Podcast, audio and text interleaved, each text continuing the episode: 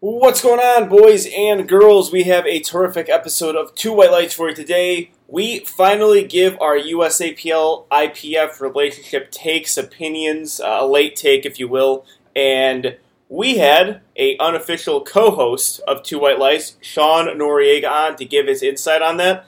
We made a Two White Lights post comparing the USAPL and IPF to the Monday Night Wars of WWF and WCW back in the 90s, and on the comments, Mr. Noriega offered to come on the show and actually tell us why he thinks the USAPL will benefit in the long term, and that is particularly what we talk about. Uh, we just dive into why the USAPL will benefit in the long term, and this is a good episode because we have some debates in between. We give our takes, we give our opinions, of course, uh, and this is a good discussion. And when Sean Noriega offers to come on the show and we have a chance to talk, uh, Steve, Sean, and I, just take the opportunity because usually just a good conversation happens. It's fun for me. I know it's very fun for the listeners uh, and also insightful. So, some good opinions here, some good insights, and uh, yeah, I don't know if it's going to make anything better from here on out, but uh, at least you can walk away with something new, maybe something you didn't know before, or at the very least, you just get some entertaining opinions on this.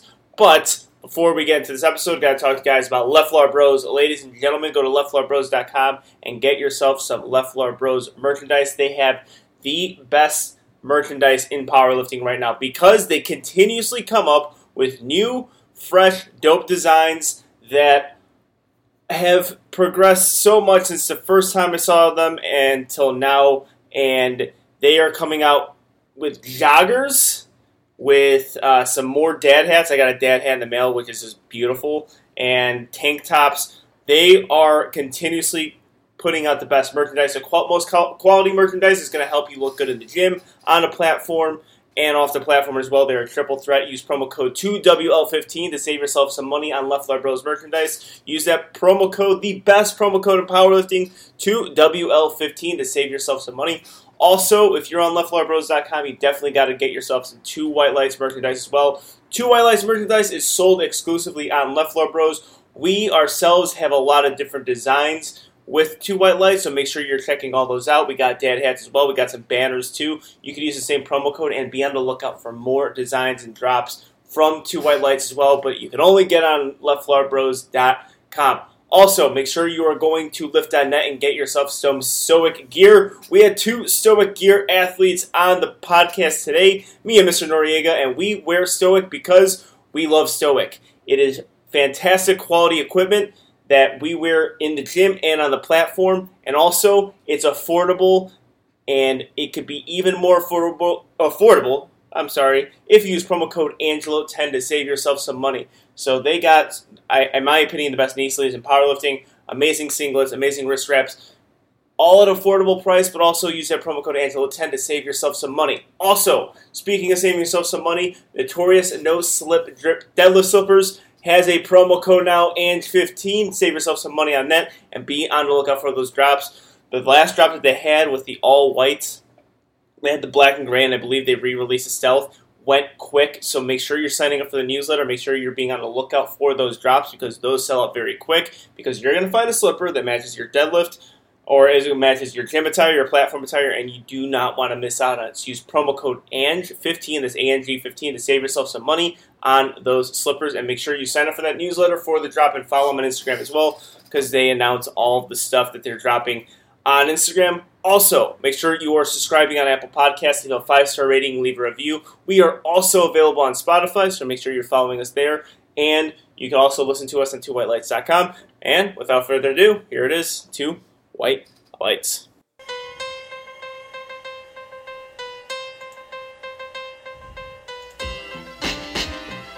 Baby, I like it raw. Yeah, baby, I like it raw. Oh, baby, I like it raw. Baby, I like it raw. shimmy, y'all, shimmy, yeah, shimmy, yeah. Give me the mic so I can take it away.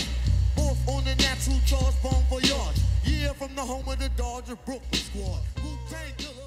It is Friday, September 10th, and we are giving our very, very late takes on this whole USAPL IPF thing with the most agreeable man in powerlifting, never has a controversial opinion ever. One of Two White Light's favorite sons, he's racking up the league lead on appearances. Sean Noriega, how are you, man? What is going on, Angelo? Thank you for having me on today, and it's uh, it's great to be here with my handsome coach as well, Steve Denovi. Thank you for welcoming me Yeah, I back. thought, I thought I was getting introduced based off of what you just said there. Yeah. Well, you you have controversial opinions, but you never get any shit for it. Me and Noriega get shit for our controversial opinions, even though you said them. So I, like, no, I get DMs about Sean, or or at least posts about Sean. So yes, I get controversial things directed at me from him. Do you really? That's hilarious. Not really too much. Sometimes, not not a ton. I actually think Angelo gets or Joe gets some for Angelo too. I know he gets some for Pug. Oh yeah, he really definitely got some for for Pug. I 'Cause haven't I- gotten many for Sean, but I've gotten some. I've probably gotten more people annoyed at me for Sean than annoyed at me for what I said on Two Light Lights. Yeah, because everyone everyone defers it to Angelo. Yeah. Yeah. So we're we're hoping to change that very soon, just so you can feel the pain of me and Noriega go through. But we made that post yesterday on the USAPL and IPF. I think everyone has pretty much delivered a take so far. Uh, this so this is I, I guess is kind of late, but at the same time, I think what is not being discussed a lot is who's going to benefit in the long run more, the USAPL or the IPF from this whole relationship uh, and this falling out that's happening.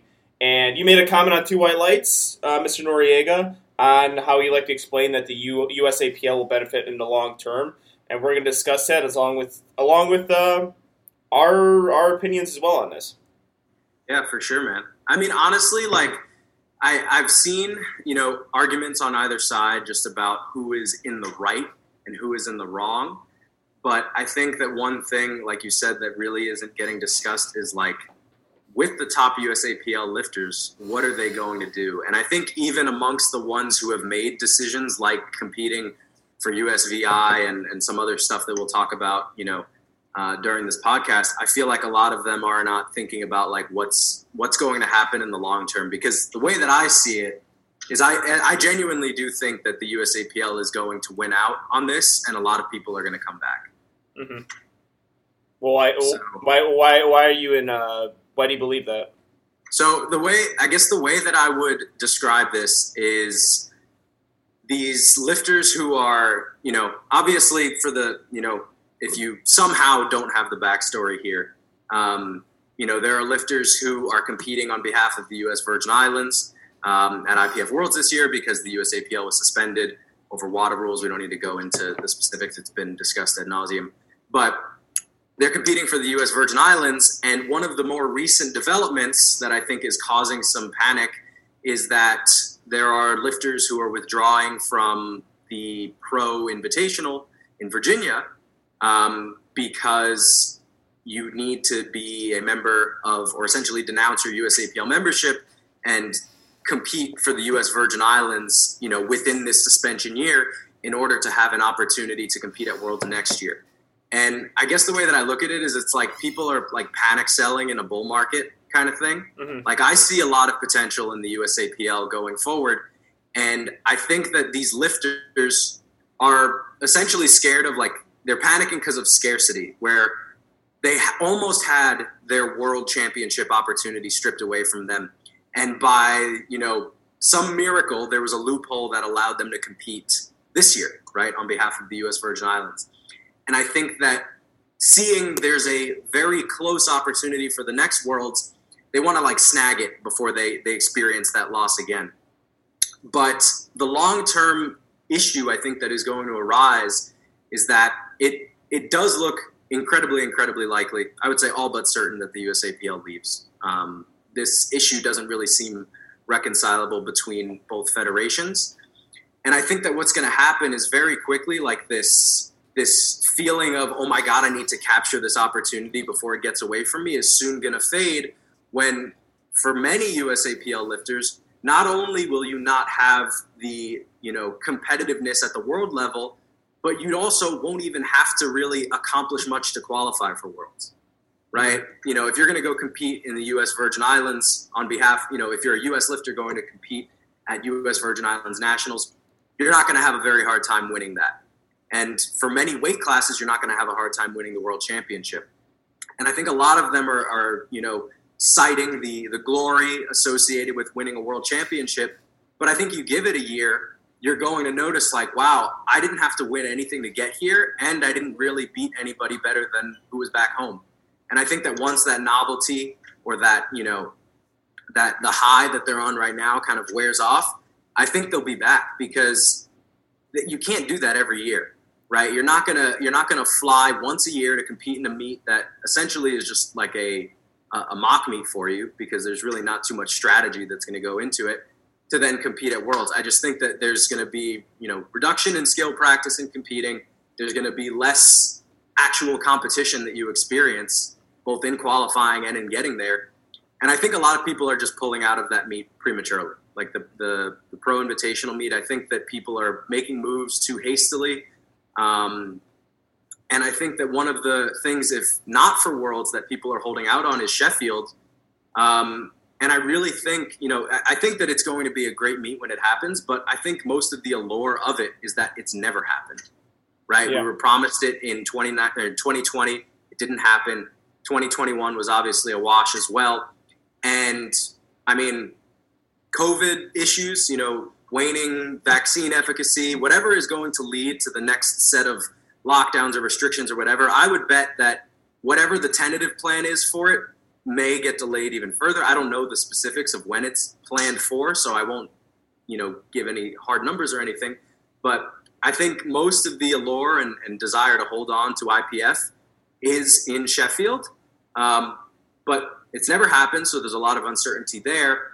And honestly, with the way that it's laid out, I don't really see how it's that much different than the Pro Series, right? Like the cash that's being described as being on the line with the USAPL not having to pay fees is very comparable. And I feel like when this event happens, you're going to get there and be like, wow, this was the Pro Series, except in a country with shittier food. well, I was about to say when uh, people were talking about Sheffield, and I believe the plan for the USAPL is make the Pro Series, and the big thing is going to be the Arnold. That's going to be like our Olympia sort of thing. Yeah. And we talked about on Two White Lights, and the the funny conversation I've had was, uh, man, we're going to do the Arnold as our big thing, and they have Sheffield. I'm like, I'm going to go on record and say I think Columbus, Ohio, and Sheffield is probably the same sort of like feel as far as cities go. Like it's not exactly London, UK. Yeah. Also, I apologize to all of our Sheffield. I mean, listeners. Sheffield's not London either. Yeah. Well, exactly what I'm saying. Like it's not exactly. Like, and I apologize to all of our you know people from Sheffield who listen to the show. I apologize for this, but I just don't. Like you said, it hasn't happened yet, and I think people are holding off on it for a long uh, for just the what they've seen or what they were promised, which oh, I will agree is a fantastic sounding meet. Very highly produced, very professional. That's what I really want in the sport is just more production value and more professionalism with the sport. And I think Sheffield is going to deliver on that. But to echo what you're saying, I think a lot of powerlifters are incapable of looking too far ahead. They don't plan for the future. I think they always make decisions based on what's shiny and what's in front of them. So Worlds is a knee jerk reaction because it's three weeks away. So you want to compete at Worlds and it's the closest meet. I could say the same thing about the Showdown. People really wanted an invite for Showdown when they saw other people get it. Now, no one really wants it because it hasn't been marketed as much and people have been dropping out. So the interest isn't there anymore. Um, I just think of powerlifters in general are incapable of long term planning. Yeah, and to go back to what you said about the Arnold, like I think people are kind of if if I haven't heard that perspective, like people kind of saying like, oh, the Arnold, like we're kind of spoiled over here. I think it's like something like three hundred thousand people over the course of that week are in and out. Like, how many people do you really think are going to be at Sheffield? Like. if the USAPL has the money to then beef up the Arnold as its main event, not only do you have the massive influx of spectators for the entire expo, now you can promote that even bigger and, and probably draw a larger percentage of that normal expo crowd for the competition. And in general, as we've seen in Arnold's that we've competed at, plenty of people make the trip just to be there, right? Yeah. To, to watch internationally so too. Kind of, yeah, I think it's kind of silly to say like, oh, the Arnold. It's like we've been we've been spoiled to have that as just like an every year event. I, I mean, I think the Arnold is when it's normal. Obviously, 2020 was a, a bit of a you know a wash, but when the Arnold's normal, I think it's one of the most fun weekends in in powerlifting and in fitness in general. So. Um, yeah, I mean that's. I, I think that that could potentially be fantastic. I think if they do the Arnold right, perhaps you know because we've had the the Grand Prix right has been on the in the actual expo right like the the Pro American and, and stuff like that has been in in what is it C Pod or whatever the fuck it is, um, but with more money, more of an emphasis since the Arnold's always kind of just been an exhibition rather than a main you know main event. I don't see why it can't be absolutely massive. Yeah. Um, so yeah, And, and if you're a powerlifting like fan, you will see everyone in powerlifting there. That's that's one of the when I first attended the Arnold 2019. That's what I saw, and that's what I remember the most. Literally everyone that I looked up to and followed on Instagram or something when I was or 29. Uh, I think it was 2018 actually when I attended was there. I met them, and it was just a fun weekend because of that. In many ways, it's better than nationals uh, because of just the amount of people within that city. Um, Yeah. So I yeah I, I again I will echo what you said, and then also with the the nationals with USVI nationals, this is an interesting uh, development because yeah, if you go to USVI nationals, then the competition won't be as strong as na- uh, Raw nationals, but then the goal well, it's a free it's a free pass. Yeah, it's but- a free pass. but That's it then the fun, the, the even the fun, the the funnier thing is you're going to a competition where you could potentially also blow the competition out of the water. We just did a preview with IPF Worlds, and we're looking at Yeah. the 74s and being like, Atwood is a hundred uh, hundred kilos plus better than the next person, and then fifth place in the United States based on just nominated totals is number one. Like you're going to potentially go to this nationals meet where there's not a lot of competition to go to another meet where there's not as much competition. Like, is that what you're is that what you're aiming for? I I'm very confused at this whole prestige thing. I think prestige is what you make of it, and I, I even look at the 83 kilo class. I I want to ask Russ just personally if he knows the people he's competing against. Has he ever heard them in his, in his life? There's his two main competitors at 83. I'm like, do you know who these people are? Like, I kind of do because one of them's Italian, but like, the I don't know the other 83s. Like, well, how is this prestigious when in nationals top five you knew all of us and you knew if you slipped up we were gonna win. Yeah, So- no, I mean, I, you're absolutely right. I mean, you know, it's, I, I don't blame the people taking the opportunity to go compete at Worlds three weeks from now, especially since they, they earned their spot by winning Raw Nationals. But I think like the underlying, you know, reason anybody wants to go to Worlds is I'm a world champion, right? And there's always been been glory in that. But I think if you really look at it now, um, you know, with the exception on the men's side, with the exception of like the 59 kilo class, we blow everybody out, right? Like that's just objectively the case. And as time passes, like I said, you know that that glory. Once people start to introspect, it's like, okay, what did I really do?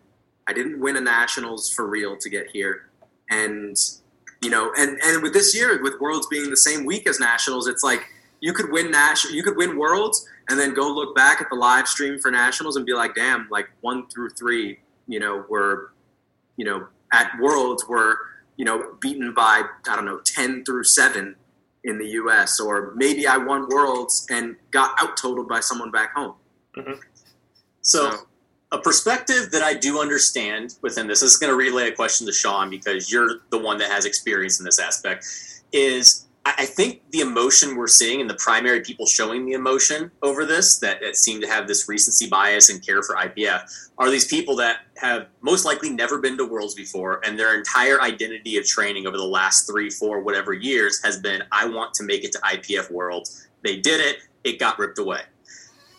I think we're, I, I can understand that. I can understand that your entire basis for why you trained was a specific reason, and then three weeks away it gets ripped away, and the emotion that comes from that and how you want to cling to it. Fortunately, a lot of those are going to get their opportunity. You've gotten your opportunity. And I think what we've seen from a lot of people that are not as emotional about this, that had their spot, were people who have done this multiple times that seem to be able to let go of it a bit easier because they, they don't have the same prestige for it and it's not the same experience, unlike your first time. And so, Sean, I guess that kind of relates to you. You've been to IPF Worlds. I know as your coach, you don't put a ton of stake of going to IPF Worlds and being a world champion. You care more about winning nationals. If you want to kind of give your perspective there.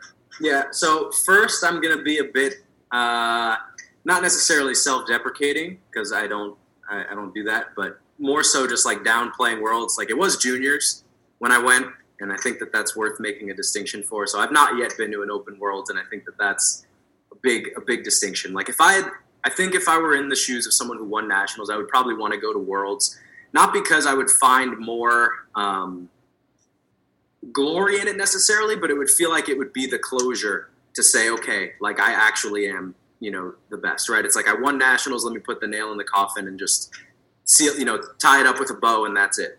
Um, but I think with powerlifting, and this is kind of a perspective I've given before, is like, you know, for the most part, it's not like baseball. It's not like football where you need to play. Well, I guess football you don't, but like with baseball, for example, like you're playing seven games in a World Series, right? Like anyone can really win. In powerlifting, if you are convincingly stronger than someone, like you're likely going to win. Mm-hmm. So, so if there's a, you know, if there's a significant disparity in strength levels at the international level compared to the national level, I'm pretty objective in saying, okay, what's more impressive? If I win raw nationals or if I go, you know, circumnavigate nationals and, and go compete at worlds? I just want to compete against whoever has the highest total in my weight class and has the best reputation for for winning and putting together consistent performances. Um, I, I, don't know what what leads me in particular to not care as much about worlds, but I, I, think it's I think it mostly stems from what I just said that I think the numbers in powerlifting are just they're just very objective compared to other sports and. We, we know who the best in the world is. We don't need to see a world championship, at, at least with this competitive pool that we have in 2021, to say that. Maybe mm-hmm. five years ago, six years, you know, four or five years ago, we did, but I just we haven't. The U.S. hasn't. Yeah, I think the allure the allure of it makes sense to me because I think it's just pulling the best of the best and then putting it in this one competition. But eventually, it it's what you make of worlds because at a point, I think the like the pendulum swings on the other side where it's just not as important a competition for other lifters. I, and yeah. I mean, evidence of this, and this is also kind of gets lost in translation here. Atwood just didn't ex- want to do worlds, and he said on Two White Lights that the IPF competing in worlds is overrated at times.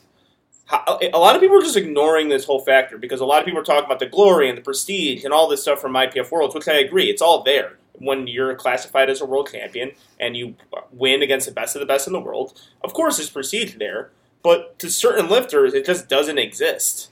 And I I don't know how that's been ignored or lost. I and he and he's another lifter. He's been there, done that. Yeah. Did I, I don't know the answer to this. That's why I'm asking. Did he have some kind of extenuating circumstance for not doing worlds this year? Because I mean, he's planning to stick around. Like from what I've heard, he's he's not doing the Virginia meet anymore. He wants to stay you know have the option open to compete in the IPF. And from what I've heard, like he he's doing it because the IPF, I guess, has the you know closest path to the Olympics or something along those lines.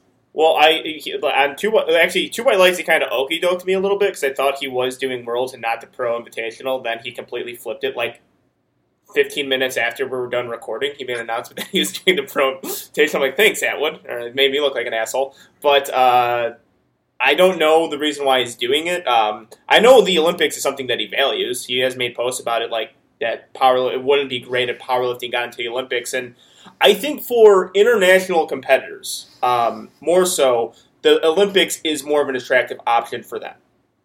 So, and for a few Americans too, uh, because they have government funding and all that stuff. Like they actually do will get paid to be in the Olympics. But on the American side we don't have the allure because we don't get paid for the most part if they do the Olympics, and two, we're more of a professional sport driven country.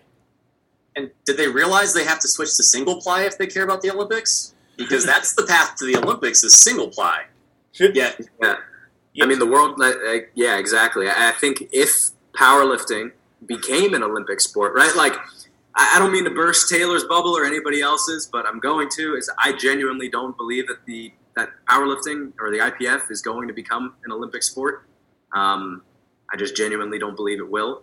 But if it were to, it's very clear that the steps that have been taken to legitimize it are in the realm of single ply. Like the World Games is a single ply sport, so you'd have to throw on a suit and a shirt and all that, you know, if you wanted to actually pave some sort of path for yourself to the Olympics, because you're not going to have a raw and single ply division of a sport that you know isn't even has a very low probability of getting into the Olympics, much less two versions of it. And also I think again the allure of the Olympics is recency bias. We just saw the Olympics on TV.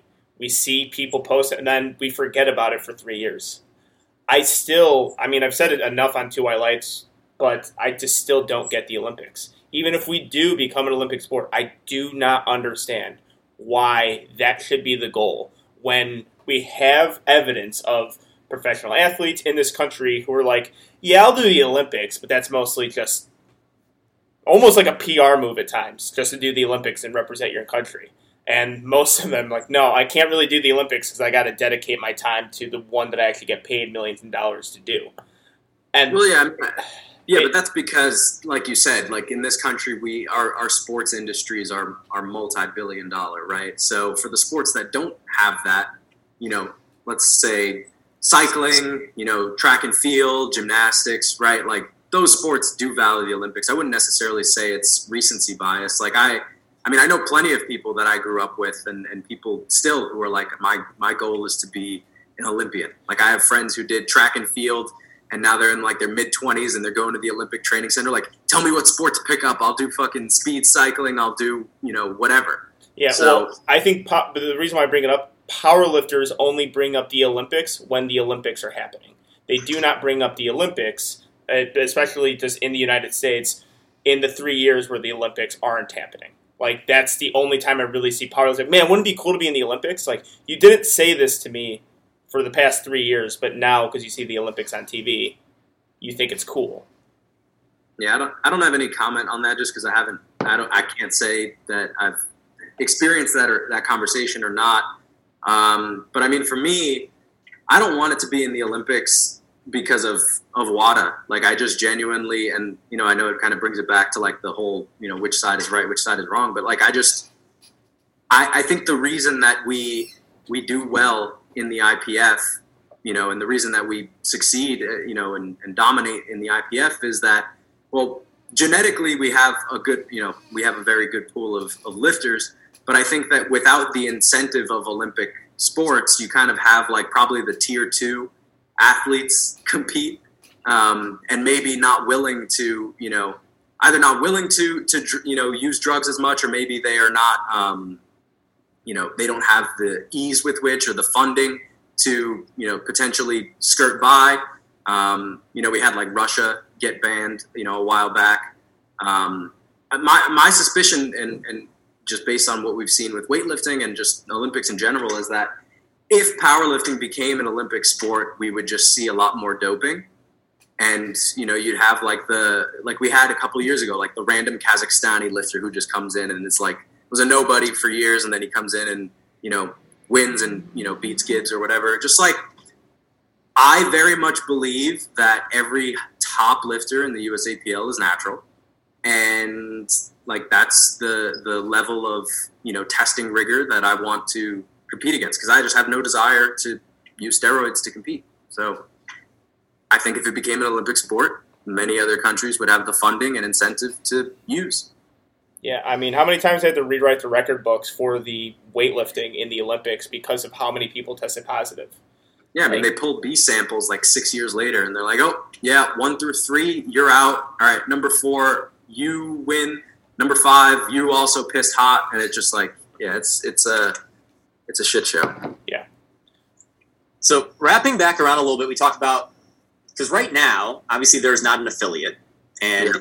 if there is an affiliate that eventually pops up, then that allows some type of. We'll get to that in a little bit, possibly like how that's going to possibly work in USAPL versus the new affiliate. But uh, something that's been, been lightly discussed. Like as of right now, the USAPL is not left.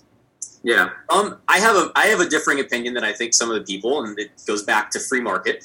Do you feel like the USAPL owes anything to leave the IPF right now versus serving their one year suspension, which therefore blocks the formation of a new affiliate? I mean, I think my my th- thinking on this is that it would strategically be smart, even if the USAPL has full intention of leaving, to just stay and like almost stall through the entirety of the suspension. I just feel like that would be a smart move on the federation's end because I think you're going to see a successful Pro Virginia meet. I think you're going to see a successful Nationals. I think you're going to see a successful start to the Pro Series. And if there were any possibility of two things, if there any possibility of being able to sway USAPL lifters to stay, that would be the path I think that you would take.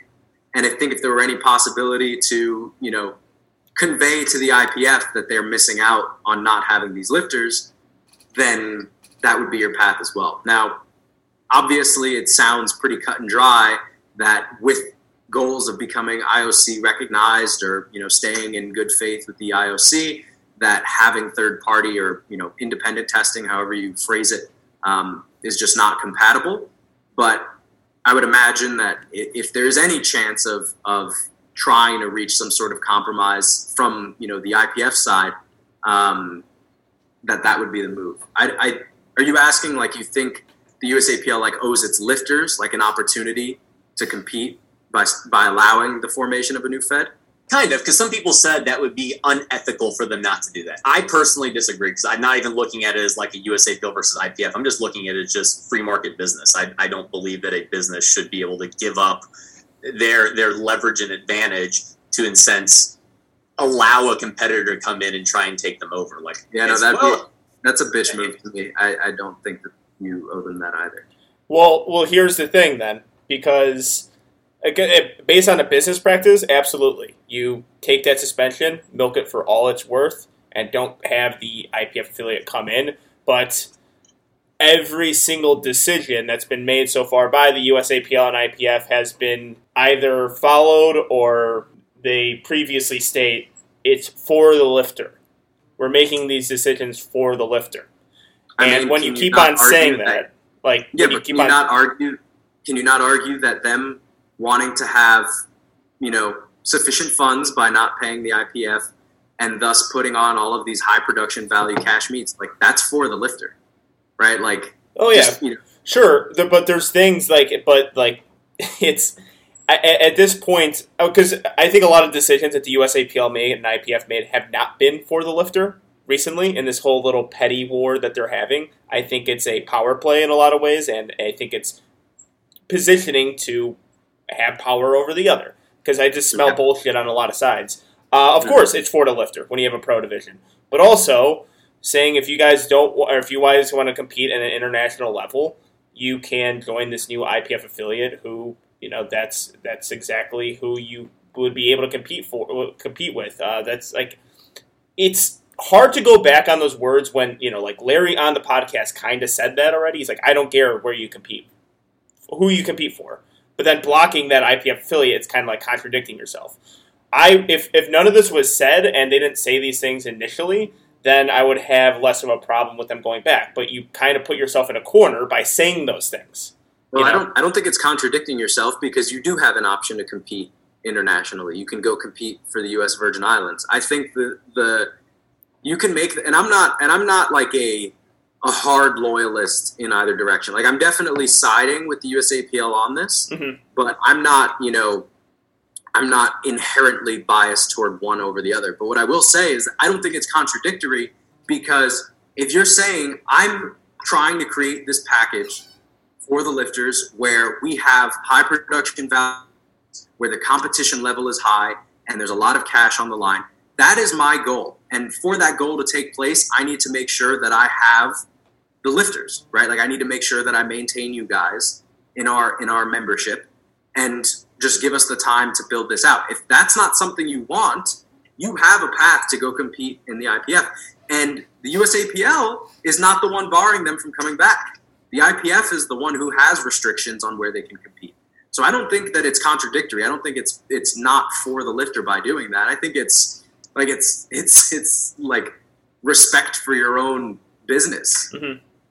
Yeah, for yeah, for sure. I think based on business practices, absolutely, you do this. Like this is a no brainer. Like that is the, that is the ace card you have over the competitors. But I just see the backlash happening, where it's it's going to be taken as either contradictory or it's like it's not for. But again, like we are well, we are way beyond it's for the lifter kind of thing between these two federations. I think we just are because I think they if it's for the lifter, you can easily compromise on all these things, but it's not. I don't think it's necessarily for the lifter from both federations. Um, we'll see though. I, I, I, I really I was led to believe that the USAPL would leave, but when I was presented with the the notion that they have a 12 month suspension and they that will inherently block any sort of IPF affiliate, uh, I don't I don't know if they do that anymore. I just don't. Yeah, And this is echoed by a lot of lifters, by the way. Like a lot of lift, like a lot of people, a lot of lifters, a lot of people said it would be unethical for the USAPL to block an IPF affiliate. Now, everyone has their own interests in heart, right? Because the people are saying that they they want the IPF affiliate because they don't like the USAPL. It's a conflict of Un- interest, of course. but- unethical. Unethical means when you do things that I don't like. pretty much. This is this has been this is really has been like the entire who's in the right and who's in the wrong type of thing. I actually Yeah. respect both federations on this because the USAPL is holding their values close to them and the IPF is holding their values close to them. There's a conflict there, right? So they're doing things that's better for them and they're doing things that's better for them. I am totally okay with that. It's it's the the arguments that come in place from lifters pledging their allegiance to one federa- federation or the other is where I have a problem because like you guys are just saying this because you're trying to protect your own asses. Because you don't want to bet on the losing horse, and that's like the conflict that I, I I've seen in, or they actually legitimately have a substantial investment or uh, or reliance on the federation's health. Yeah, I mean, one, one thing I kind of wanted to go back to is, you know, because you, said you thought that it would be easy to compromise if it were for the lifter, but I, I don't think that's true because I think, like, these federations have laws and they have principles, and I think the argument is very, like, it's a very deep seated moral argument because the USAPL, you know, I, from what I've gathered about this whole debacle, and, and I could be wrong here, so correct me if I am, is that the USAPL does independent testing for all of their local meets, basically. The majority of USAPL's testing is independent testing. But when we have like our national level meets, I mean, I've been WADA tested at national level meets per WADA compliance, right? We have our, you know, USADA affiliate or whatever you call it, test us at those higher level meets. And that is incompatible to the IPF because in order to maintain IOC recognition and stay in good faith, you need everybody WADA compliant. So the USAPL is protecting their belief of keeping the sport drug free at all levels, which I think is a very respectable stance to have. Because if you look at most drug test failures that we have, and you go through the database, like you're not seeing a Ray Williams pop, you're not seeing Taylor Atwood pop. It's like you'll get a, you know, some rando at a local meet or some guy, you know, who just showed up to do bench worlds. It's like, you know, I, I think they do a good job with that. And, and I know that people are complaining about, you know, like from international lifters, you're hearing a lot of complaints about how it's not difficult to WADA comply. And, you know, we've talked about how we just have more meets and, and do more testing overall. But the point is, is that both sides are defending like what they believe to be morally correct, right? Like the IPF is protecting the collective health of its entire organization so that it can reach what they believe to be the pinnacle. And the USAPL is making sure that they don't go back on what their mission statement was, which is to keep it clean. So I don't think that that's an easily compromisable issue, right? You know, for the lifter. I, I will say the one thing that, and again, I, I firmly believe it's not unethical, but I do think the one thing that the USAPL did that does definitely make things just hard to side with them on is the fact that Worlds is the same week as Nationals.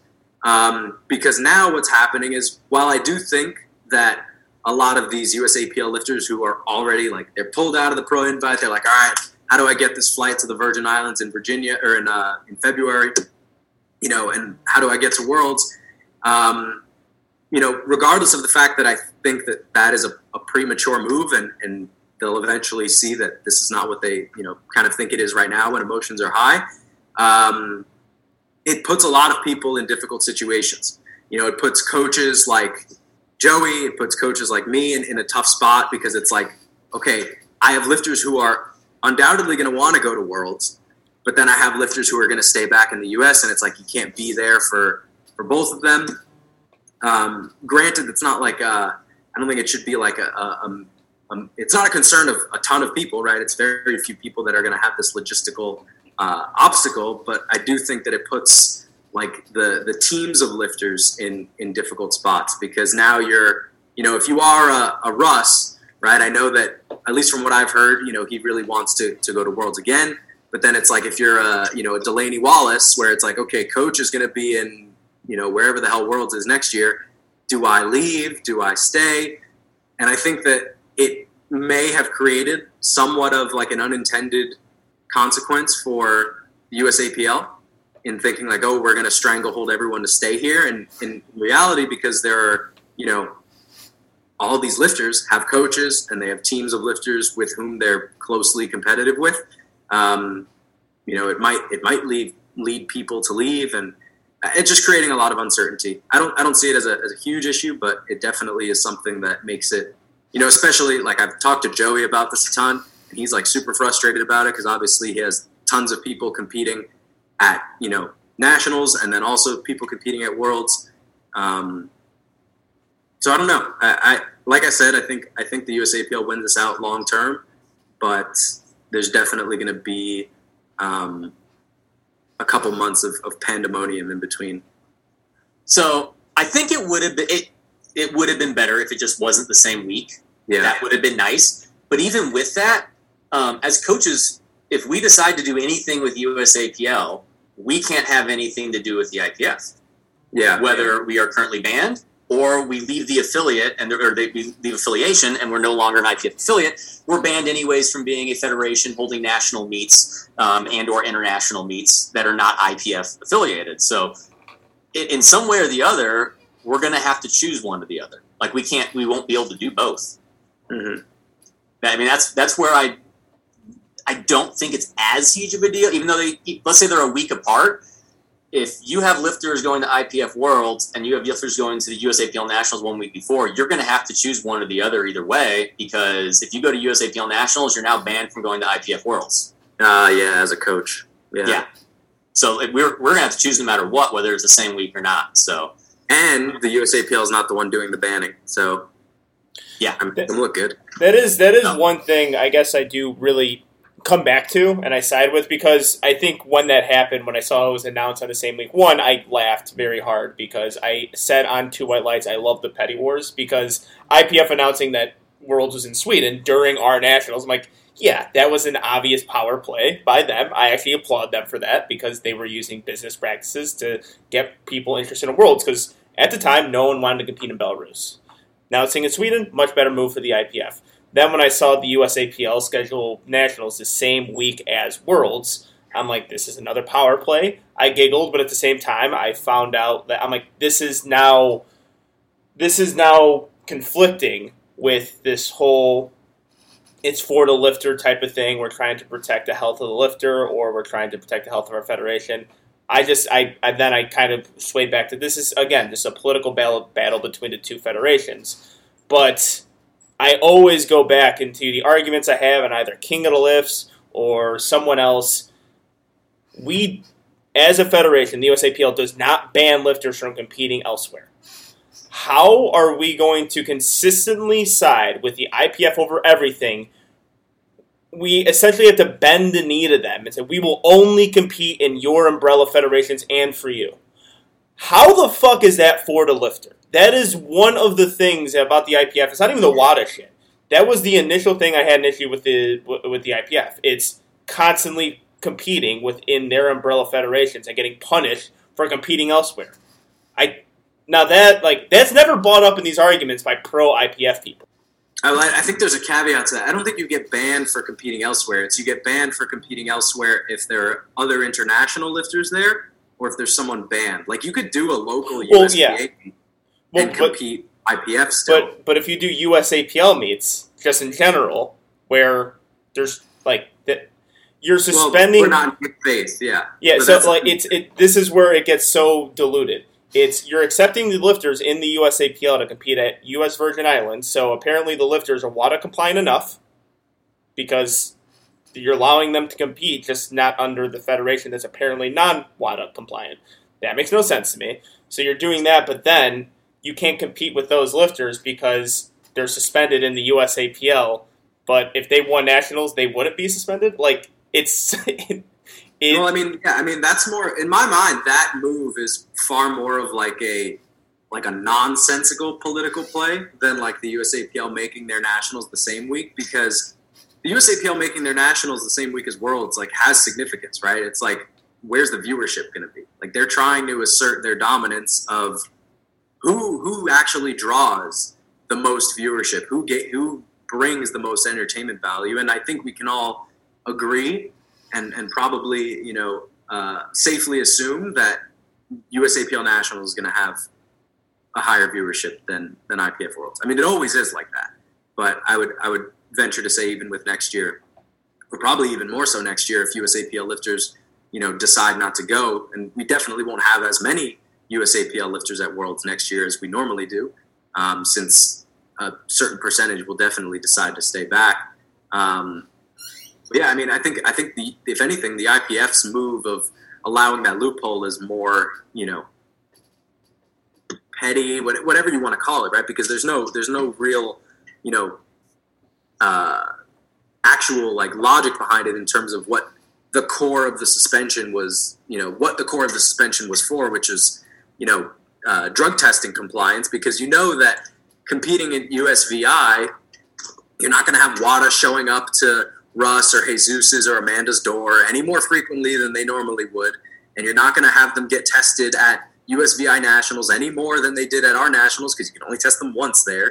It's like it's you know it's obviously just an attempt to to you know skirt people away from from the USAPL during the suspension, which just like I said the the inherent you know nature of of this move doesn't you know make a lot of sense if you're thinking about it how you described Angelo. So, Angelo, I, I get you mentioned him a couple times that both sides are very obviously doing things that are not for the lifter. And while I can see that perspective, I would literally argue it's the opposite. It's just they've distinguished who they are functioning for. The IPF is very much functioning for people who value international competition and IOC recognition. If you are not one of those people, they are not caring about you. The USAPL is valuing high level competition, but not necessarily IOC recognized which is where the Pro Series is coming from, is to try and fill the void of international competition. But even more so, they're valuing the 99% of people that will probably never go to a national level meet. And this will kind of redirect the, the conversation a little bit to back to like who will win in the in the realm of IPF versus USAPL. And I wouldn't even say IPF versus USAPL. It's going to be USAPL versus whatever possible new affiliate pops up. And the actual battlefront is less about the high level high level lifters and more about the local scene. Uh, we talked about this on a past podcast, but like everyone always says, "Oh, USP USPA is is the gold standard for untested." Yet they have none of the top lifters, none. They all do WRPF, but it doesn't matter because WRPF has no ability to be able to compete with USPA on a local level even if we get a new affiliate and all the top lifters or some of the top lifters go over this new affiliate and compete for, for to be able to go to worlds, it's going to be darn near impossible unless they get some some high funding from a sponsor or something to be able to uh, uh, grow at a rate to be able to compete with the USAPL local scene. Yeah, no, you're you're exactly right. I mean, that's been my to go back to the first thing you said. That's been my perspective of the, the argument of for the lifter is I, I, do believe both are acting for the lifter. Like their their their actions are based in what they value, right? The like you said, the USAPL values what they value, the IPF values what they value, and they're trying to put together the best possible package for those lifters. If you don't align with their values, then fuck off, go somewhere else. But I mean, I think you're exactly right. I think that in the event, which it, it's going to happen, it's just a matter of when uh, a new federation springs up, whether that's you know in a couple months if the USAPL decides to leave or they serve the end of their suspension. The only people who are going to be drawn to this new Fed are the ones who want a path to Worlds, which in the grand scheme of how many members the USAPL have is minuscule.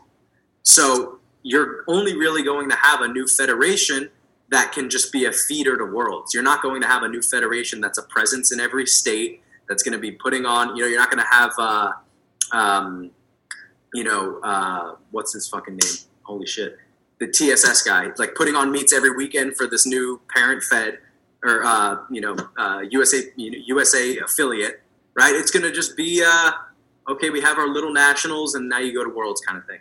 Mhm. It's it's not going to grow to the same size as the USAPL because com- people compete in the USAPL for what we have in terms of presence, what people have in terms of meet quality, what people have in terms of you know already existing membership, and you know your communities that you have that are you know USAPL uh, certified gyms or whatever, right? It's like there's been a whole community built for the 99%, and that's not going to go away.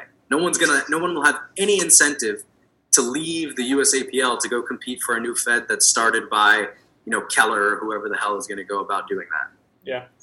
And I, I don't even think most of the top lifters like it'll only be a select few who'd want to go compete just to get to worlds. Yeah, it's not even gotta 100 of them. Yeah, because a couple things of a reason why is I think it's been overblown that like the Virginia Pro is about money. The Virginia Pro is not about money; it's about literally having the The most best competitive event. meet on the planet. Yeah. It also has cash prizes. Yep. And guess what, Sean? I think we talked about this. I think you can relate. When a couple people drop out, and now you see that you can now win five thousand dollars, people are going to step into that. And if they have the choice of going over to this new federation to get third place at nationals, or they can stay in the USAPL and win ten thousand dollars at this meet, they're probably going to stay and want to win ten thousand dollars. And the bulk of that competition will kind of—I don't know if I'm, I'm saying that right, but like we talked about this in the last podcast. If someone leaves and isn't going to claim that money, someone else is going to happily hop in and take it. Yeah, 100%. Well, yeah, that's what I said with uh, the, the initial thing. Is like if people decide to leave for the IPF affiliate, then awesome. I have a chance now to win money.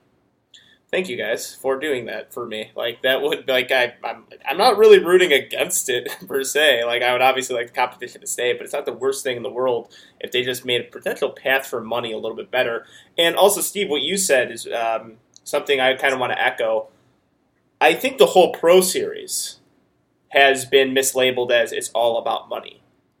I think the Pro Series success is going to rely on a professional product high production value field, and that's why and that's why it would succeed. I think if it's just like okay, we're throwing cash at lifters now, it's like okay, like it's it's good that you know potential more lifters are going to be paid uh, for their accomplishments, um, but I would rather see the Pro Series have a step up in production value and more competitiveness within the pro division as opposed to just here's some money.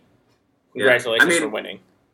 Yeah, I mean, I personally like to just to give my stance. Like, I care infinitely more about winning than uh, a cash prize at a meet. Like, Yeah. I have plenty of ways I can make money. I don't. I don't need to, to rely on on competing at powerlifting meets. But it's it's really funny how like you know, prime time was eliminated this year and people were pissed. Prime time was introduced in 2016 and people thought it was the greatest thing ever. Highlighting the high level lifters at these meets has been like the goal for everybody. Like people love the fact that there was a delineation between the main sessions at nationals and then having prime time where it's just the best of the best. And that is the the main goal of having a pro series, right? It's to highlight and bring more attention to the high level lifters. And all throughout the years while we've been doing that, all I've ever heard is people bitch and complain that the USAPL doesn't give any money to people, Mhm. right? It's like, oh, nobody gets anything. Look at these other countries; they get paid, they get their flights taken care of, they have they get their uniforms paid for, whatever. Well, I do think that we should have gotten that all taken care of.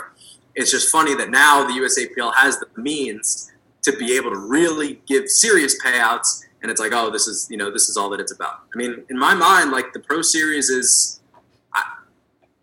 I, think it's I think it's a fantastic idea. Like I, I genuinely think that it makes the sport all the more watchable when you have you know anticipation being built between matchups and you know in a more in a more consistent basis right? It's not just the one time a year. It's you keep people engaged all year round. There's you know incentive for for lifters to compete a bit more frequently. Um, and it's not it's not necessarily the money right? It's like if you have two or three meets a year where you can go up against your rival i, I think that that makes the sport better mm-hmm. And I think too. I mean, we talked about multiple times. There's recency bias of people having direct emotion because of World being right in front of our face. Next year, when we're in Vegas and Nationals is what Nationals always is, and is this amazing production, and then we're going to have these multiple Pro Series, and it's going to be capped off by the Arnold of this Super Bowl that is seemingly going to be like our Sheffield on home turf, and then this supposed new affiliate is going to have their 80 lifter Nationals on with a just a small little banner in the backdrop, maybe in a CrossFit gym because that's all they can afford. Like that's maybe a, a bit extreme, but w- what lifter's going to want? I mean, I feel like that's going to be the trump card. Once that happens, like who's going to want to waste their time to only go to one meet a year that has any level of production and prestige, and then give away all the stuff that is going to be in front of us with that USAPL can afford to do. Yeah, we're like I said, we're we're at the start of the the USAPL bull market here.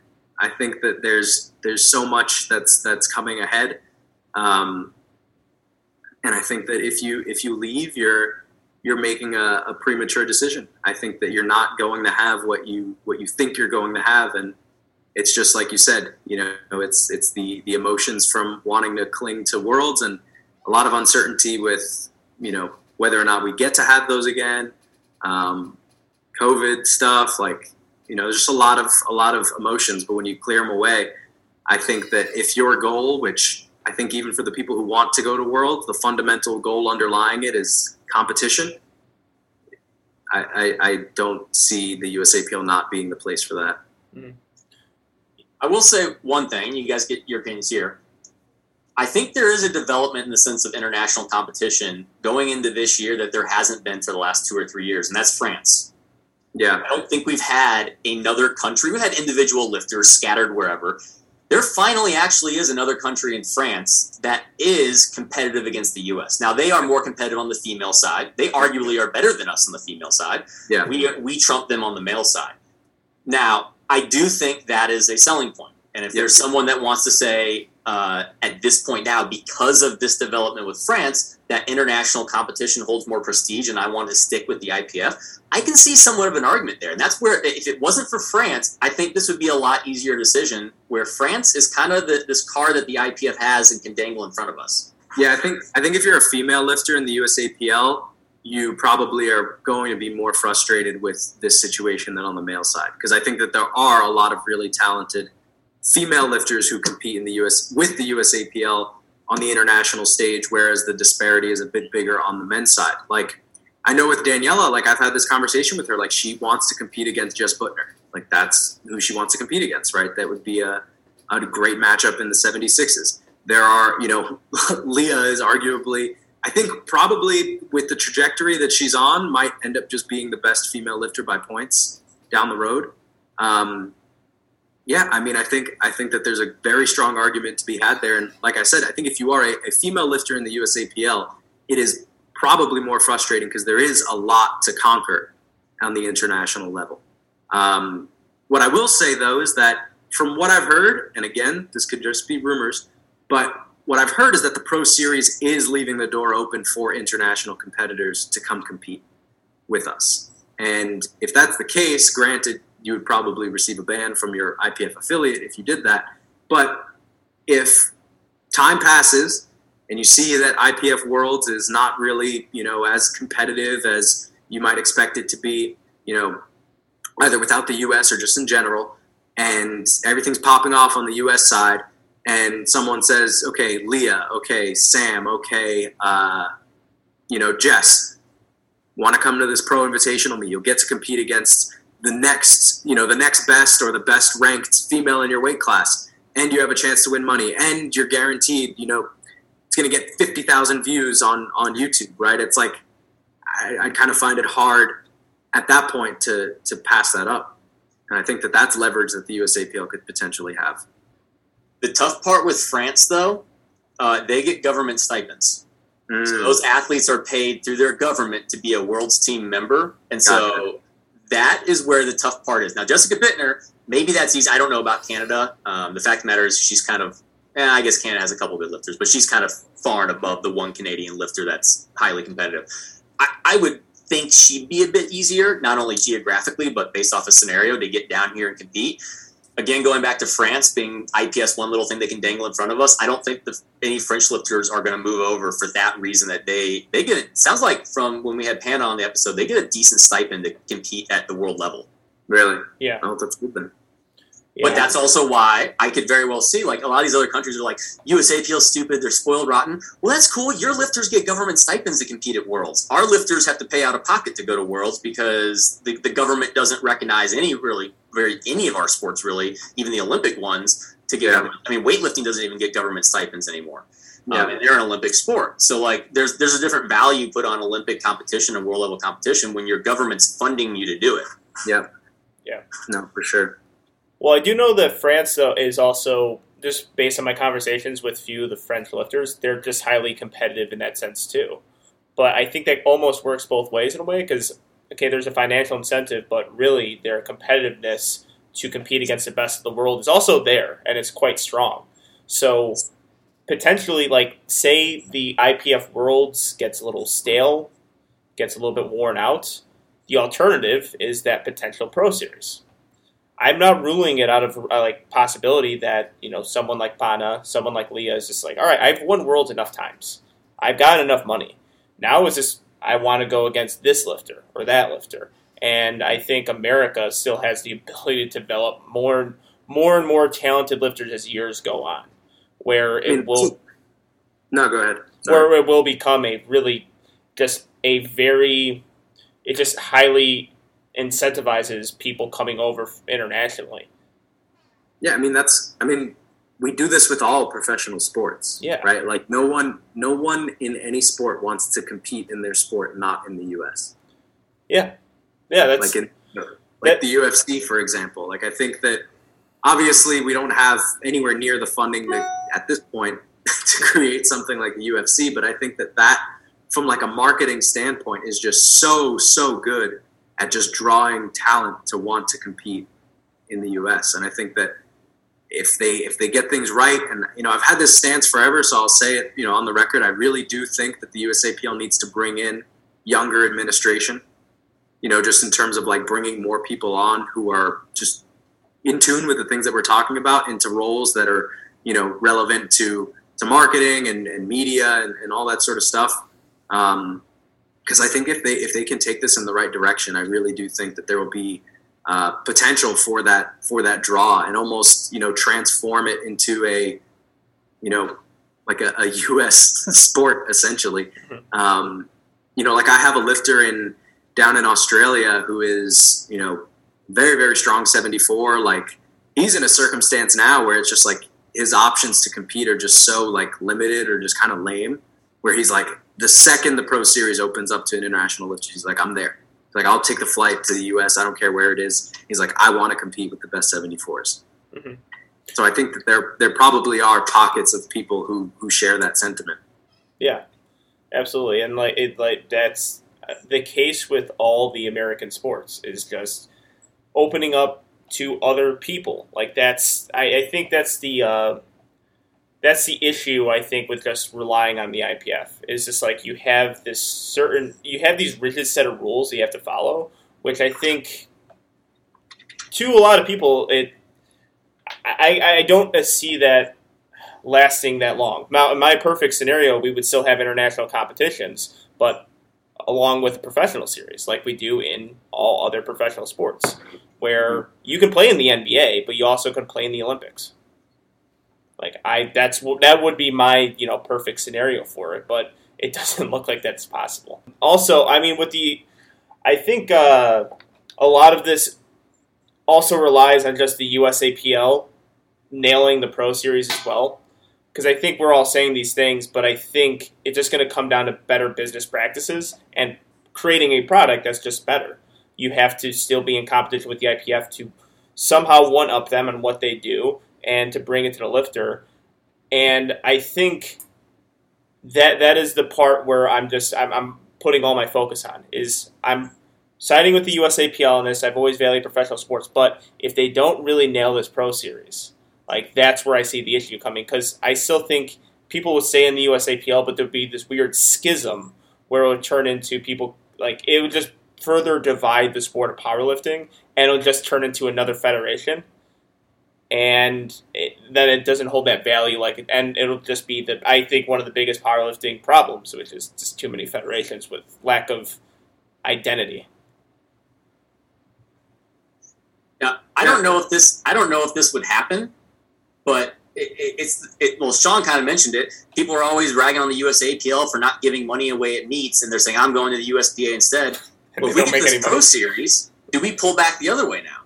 I, I don't know. I still think it mainly depends on who dominates at the local level. Because I mean, like from where I'm at, there's not very many USAPL meets. There's a ton of USPA meets, so a bunch of people do USPA drug tested just because it's it's within their traveling distance. But I, I almost wonder if there's if we create a path to money that's greater than the untested side, do we start deterring people from going that route, hopping on steroids, and instead staying in the tested realm? Because now, if they value the money aspect, they go towards that. Because it, it seems like the tested people they value two things: money, or the untested, money, and just setting some type of unofficial world record, which now they could in a sense do in a pro series format. Or people just want to take steroids, are they just going to take steroids whether I because they want to? just my opinion of it. I just don't think people take steroids because they want to win money because the USPA is just throwing out money left and right. I have yet to see a USPA like local meet give money away, and I was told when I got into sport, if you do a USPA meet, they're going to give money out eventually. It hasn't. I haven't seen it on a consistent basis. That is one of the biggest myths in powerlifting is that the untested side just gives you a whole lot of avenues to earn money. I haven't seen it yet. I've seen No, big there- meets. I have seen yeah, the big meets definitely aren't- Not, There definitely aren't a lot of avenues, but they definitely were the first to do so, Yeah. and at this point, still give out the most. Um, no, but Steve, I, I think that that's definitely possible. I do because, like, you know, for you know, and it, it, it could be in really small amounts too, right? Like, it could be, you know, if you have someone who lives in your area, Steve, right, and they are competing USPA normally because geographically that's the closest. Maybe their local gym is hosting a USA, USPA meet and they have to drive maybe two hours to get to a USAPL meet, but they have the opportunity to win $250, $500 $750 it's like wow i covered my gas and my hotel and still have some to spare. Like yeah i'm going to go usapl and and i think that that's a, a very a very real possibility. Um, angelo to address what, what you said before steve spoke i mean i think that's why the free the free market's great right like i think both of these federations have now would have you know a lot of money to do stuff with and and I think that just whoever comes up with the better product is going to win out. Um, and I kind of side with with the USAPL because I think that at least up until this point, I think that the production value and media from the USAPL has been in, it, from the USAPL inherently has been better, um, and they have the competition on their side, right? Like just the talent pool. I think a lot of what we've seen from like increased production value on the IPF side has been from like private companies that sponsor the IPF. Um, but like the USAPL brings on Louis, uh, I forget the name of his business. It's like Audio Electronica or something like that. I can't remember the name. But it's like the USAPL is actively taking their own steps to put money forth to create better production value. And that was still while, you know, getting getting crushed for, you know, 300K or whatever they are a year to the to the IPF. Mhm. Um, so yeah, I mean, you are right. I think that I think that there's a possibility that that there is a, a break. I just I just don't think there there will be one because I think the USAPL will do things better production value wise, and two, like I said at the beginning of this call, the fundamental reason people want to do worlds is the level of competition and overcoming that to be the best. And at least on the men's side, I can confidently say that that will not be the the worlds will not hold that weight. Mm-hmm. Yeah, I agree. And it's also just valuing not so much one through three, but like five through ten too. Just like that range as well. I think that's something that's I think that's something the Pro Series can really utilize. Because I think the uh, financial conversation that's been had is if you do the SBD route, you're going to make a lot of money, which you will. You will make that, but that's rewarding like one person in a weight class. Of course, you have the opportunity to do that, but I've al- I've always liked the possibility of paying more lifters who are also great lifters, but they're just not number one. Um, I've been I had this conversation before where I it's like well the SBD route is more valuable. I'm like well I was offered a sponsorship when I was out of the top ten. I needed I w- wanted to make money when I was still a good lifter, and I didn't want to have to win nationals in order for SBD to recognize me. Like I wanted to support another company and still have that financial gain there. But I think with a pro series, you can potentially reward your top ten type of people who are amazing, Yeah. who are fantastic Well- lifters. Well, what I was going to say is like uh, the SBD route. I don't think guarantees you as much money as people might think. Uh, I mean, it's not it's not necessarily life changing money that they give even their best lifters. Um, and even then, the only carrot they really had to dangle was Sheffield, and now we, I I think we equalize that. Like the money that they're claiming could be put forth to winners is literally equivalent Well, to what was promised for for Sheffield. Well, yeah, exactly. So this is like kind of my point where I think it's been it's been said before. It's been said, I believe, on King of Lifts where that route and it, like if you're just looking at just like based on a really simple way, it is for a lot of lifters like a good sponsorship to have, and they're going to make a lot more money than they would be. But in a pro series sense, you could have your sponsorship, the money, your multiple sponsorships. If you're a good lifter, you know happens you have that, then you have the money that you're winning from potentially a few meets a year as opposed to just potentially one, and Mhm. you have to win that one. It's just you're getting more money into the lifters' hands who are still very good lifters, but they're not like they're not the best overall lifter in the world, and you get a shit ton of money for doing that. It's for me, it's like rewarding just uh, the Milwaukee Bucks for winning the NBA championships. Like, okay, you guys are the only ones getting paid this year. Like, it would be fucking crazy to see. I bet the competition in the NBA would be amazing if you like the only people getting paid this year is the champions. That would be crazy, but at the same time, it just I don't think it's a great business model, and that's what I think is being held right now is for the IPF is like Do you think a sponsor? Because like I think we can all agree, SBD kind of like is a it kind of transcends the the realm of, of sponsorships. Like they're they're almost like the the the big business or like big pharma of uh, of sponsors. Do you foresee there being like any any sort of uh, uh, like stronghold the IPF has on SBD that would like forego them from sponsoring like USAPL events or vice versa? if the SBD says yes to that, they're doing shitty business. And they would be better off having their hands in USPA, USAPL, wherever there's good powerlifting. You SBD should be involved in it because it's it's better to have more people as opposed to very very select few people. And No, I- especially when like so I think I if the IPF creates that, then it'd be like, well, they potentially could just be losing their biggest sponsorship, SBD, because I don't see SBD being like, yeah, that, that makes sense. Like that'll be a great way to make money for us. Like I don't I don't see that happening. So um, if they do say yes to it, it's it's bad business, and I think it's also bad business on the IPF's part to even like come forward because that might lead to a sour relationship with a strong partnership that they have with them.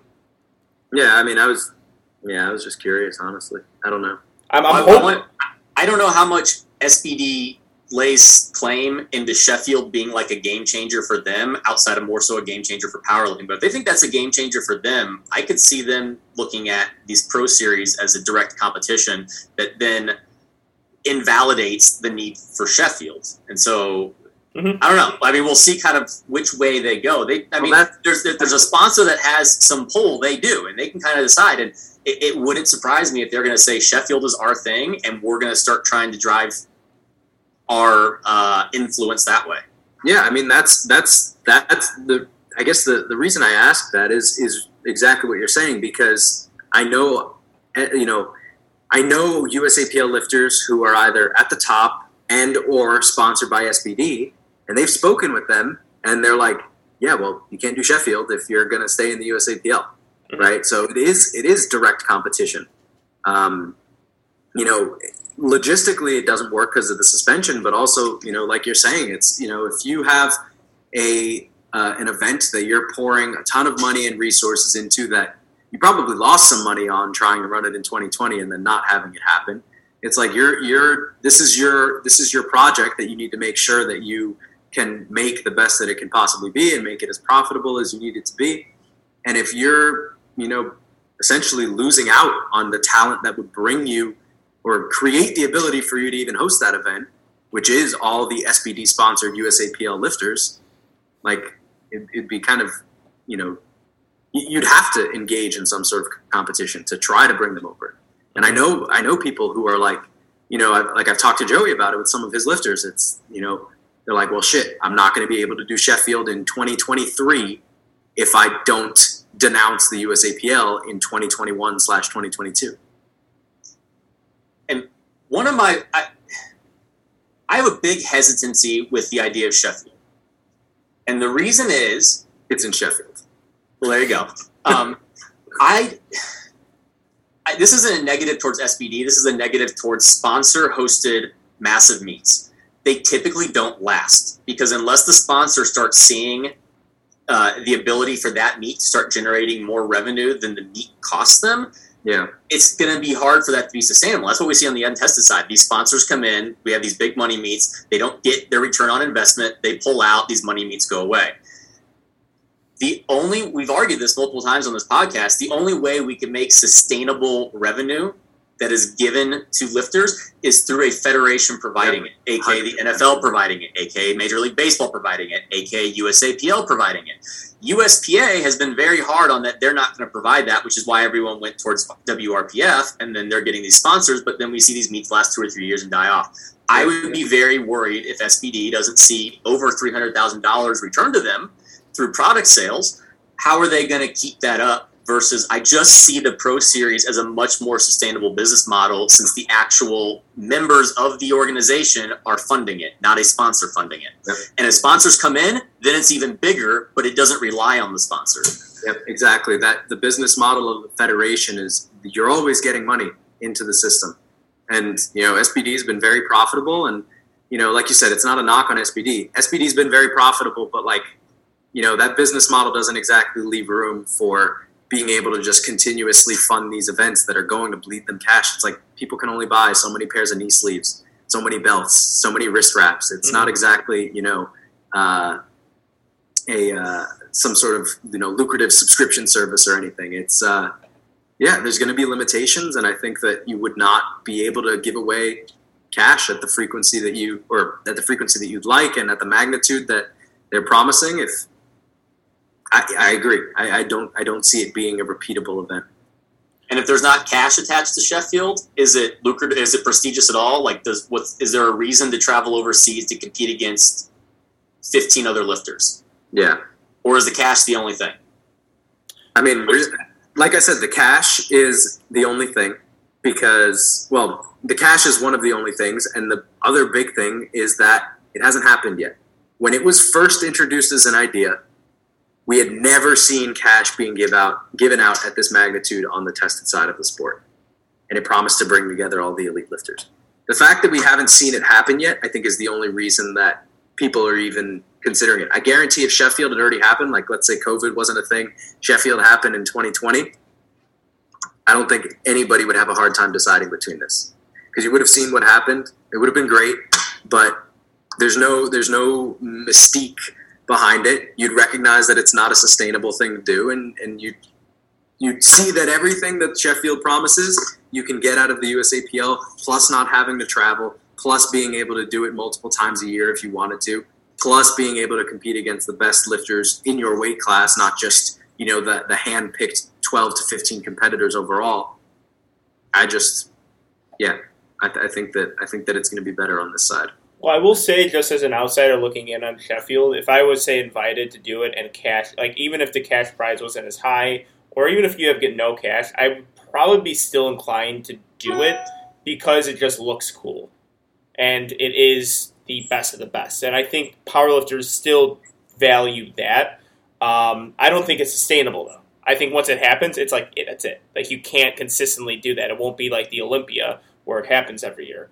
Um, but initially, like when I saw Sheffield and they didn't have money involved in it, and there was a you know a, some sort of I don't know what they were. I, was it a concert hall or something, or like some other venue, like where it's actually aesthetically pleasing and looks like a professional sporting event? That would incline me to go compete. Not necessarily if money wasn't a thing, I, I would still probably compete at that meet. Once though. Yeah. So to flip things a little bit, because I think we've talked a lot about like things USAPL would need to do to succeed. What what would be their downfall? Where where do we see the opposite happening? Where USAPL like it, this is what they're going to do that's going to go wrong. It's going to eventually lead to their turmoil. The affiliate's going to rise up, take over, and then we're just all going to eventually switch over to to the new IPF affiliate. Well, I got to ask this just really quick. Sean, if Russ decides to do the new U.S. affiliate, would you go in that affiliate and try to beat him? New U.S. affiliate. So I think it would depend on what the situation would be with the USAPL. Um, because, like, for to backtrack a little bit, like I've had I've had people ask me, like Joey included, Daniela included, like, oh, um, would you consider doing, you know, U.S. Virgin Island Nationals to have a chance one to compete against Russ because that looks looks like where he's leaning, and two to compete against him potentially at Worlds if USVI decided to take you both or something like that, right? And I just I, I said no because one I, I don't want to represent another country like you know USVI or whatever. Like I'm not just off principle. Like I'm not USVI, so I'm not going to represent USVI. But also, like with the with the suspension rule, it's like I'm not going to forego my entire team because I do coach, and like I counted up, I have like probably almost 30 people on my roster trying to do Raw Nationals next year, and that would be be selfish, and also I just don't even want to to do that. Right? It's like because I think that Russ will be back, and I think everybody will be back. I'm not going to like play this little scrambling loophole game, you know, to and and miss out on being able to coach my my lifters. Um, you know, for the sake of this this meet, I think there are going to be you know more meets in the future.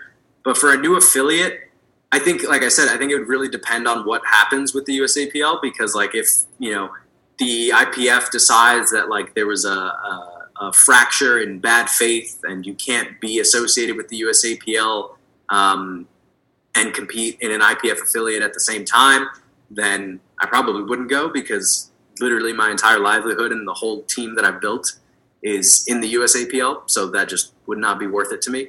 Um, so yeah, I mean that that would be the big determining factor for me. Obviously, for most other lifters, like if you brought Delaney on, and conversely, we asked you, Angelo, right? Like I, I think you guys wouldn't have that as a as a concern to necessarily worry about. But that's that's kind of where I stand. In, in the event that that weren't an issue, um, I don't know. I'd, I'd have to think about it. I would probably just based on my own desires in the sport, I would say that I just want to compete against the best lifters.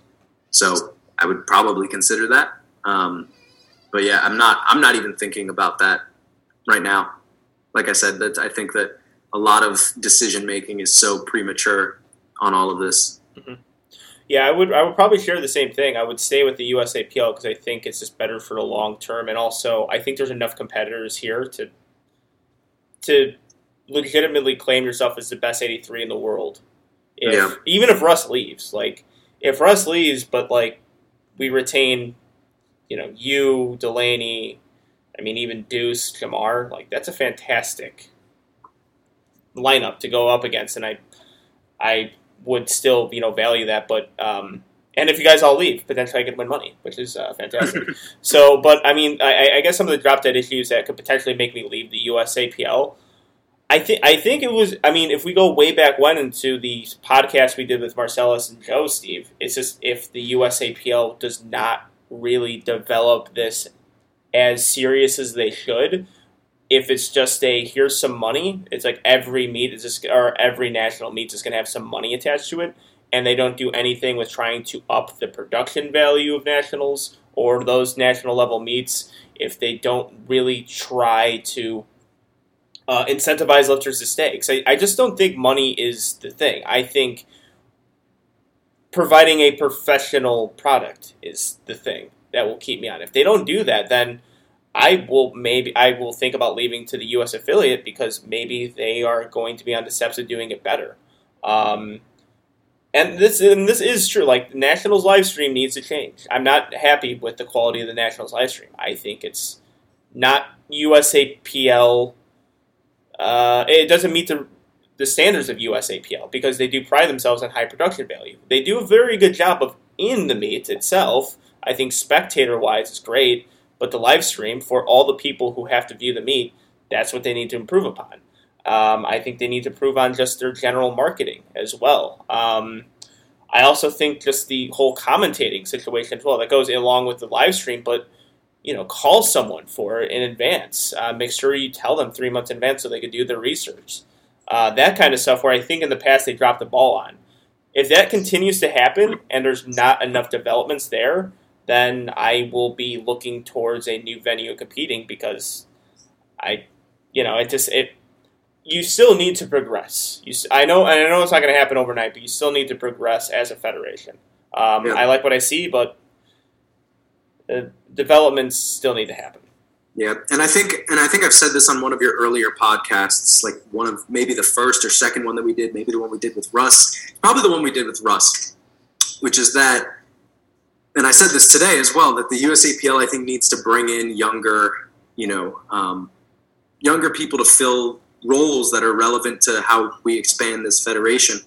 Um, like one of the, I guess one of the, I guess issues that I see with how things are run is like it's very it's very hierarchical to make your way up the ladder in terms of positions, right? Like it's not like there aren't a lot of democratic votes for positions that are not like kind of uh, what's the word I'm looking for? Um, just for show, like athlete reps and stuff like that. Like they don't they don't really do too much. You know what I mean? Like I think I think that if there are positions that they either open up to to more you know kind of democratic voting or just create new positions that are going to be relevant to this. I think they'll be, um, I think they'll be more successful in that regard. Like one of one of the things that I saw from this past nationals, like you know, they still have the like restricted media thing, which I think is is holding them back in a big way.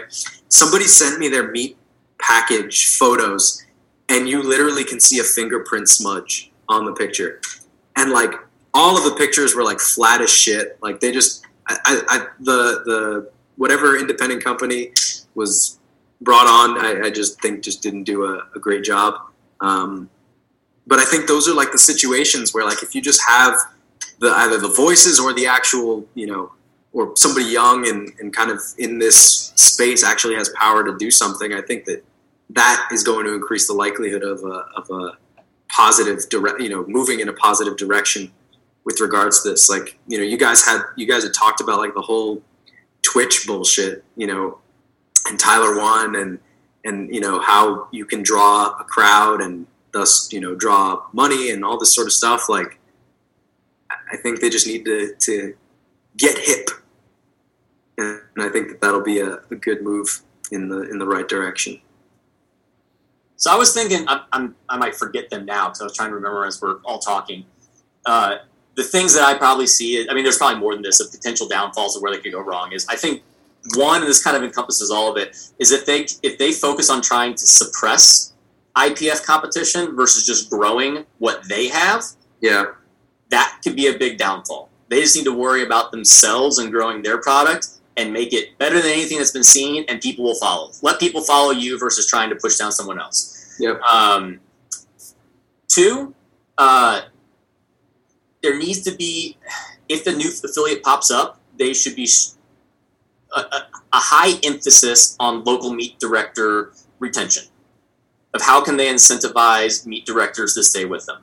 Um, I will say, I mean, from knowing like from other federations, USAPL, uh, the ability to have contact with the national office as a local meet director is much better um, than a lot of other federations. They do give a great deal of support, um, but if we were to lose any of our uh, big local meet directors that are people that are hosting monthly meets, that would be a big loss. Um, I do think that, like you said, Sean, uh, allowing continuing to suppress free market um, and the mines coming in, um, I, I, cannot imagine they make more money off of their individual media rights than they do if they allowed all of these people and YouTubers and all these people coming in and create the content they want. Allow Johnny to come in and make a documentary about nationals like he seemingly has always wanted to. That kind of stuff would have such much better outreach. And then my last thing and this is this is probably this might be one of my biggest worries is, is our kind of carrot we can dangle as nationals is in my opinion the best meet in the world. Um, i think that trumps ipf worlds in the sense of level of production and at least at minimum matches it level competitiveness. I think we all were understanding that this year it was going to be slightly different because of covid. Unfortunately i feel like next year seems to be the same format and i'm worried that uh, their moneymaker and where they should really push all of the growth, which the Pro Series is, is the Raw division. But if somehow Raw has to share their time at Nationals with bench only and single ply, and somehow we are now shoved into three days with no prime time on two platforms, with Taylor pulling on one platform and Russ pulling on the other, terrible commentating because it's just all over the place that could ruin nationals, which then would open the door for people not sticking with USAPL because of this product that has, in sense, trumped everything else that has been available to us. Yeah, that that's definitely a concern of mine because I, I, I know the the demographic of all the you know the higher ups in the USAPL, and I think that that's what leads to the allegiance to to single ply. But that really is like the the big the big damper on on growth because like the way that like you said we almost we get we gave it a handicap this year because of COVID for how it was laid out. It in all reality didn't need to be because of COVID. I, I don't think that's a real excuse, but I think that we just we just kind of accept it. But like you said, I think if that if that happens again, um, it's it's going to be that could be you know that could be a big downfall for the USAPL. Well, I'm also curious as how they do nationals then, because it's not capped. Nationals is not capped this year. It was capped because of COVID last year. So do we know that for sure though? Have they well, said I mean, it's not capped? Uh, I I would. So attending the uh, the N- NGB, they need a lot of lifters to be at nationals. It's just it's financially good if more lifters are there because that will uh, that'll raise your production value and that'll put more money into the USAPL. But are they? I, I would be surprised if they go back to the top three get you know uh, invite and top three from the year past will get invite. That was the weird part of it initially, where I think where the restrictions were lifted later, they could have easily just had a nationals that we're used to. Um, so I don't know exactly if there'd be a cap but there was this year. But assuming there isn't a cap, which again I would just assume there wouldn't be one, you would have to structure nationals completely different. So that's why I think there could potentially be a possibility of prime time, hopefully being the raw lifters, and will actually generate that interest and revenue because I mean if you look at the live streams last year, that's what prime time was. It was just opposite of the time. It was 8 a.m the highest rated weight classes were at 8 a.m. when they should have been at 5 p.m.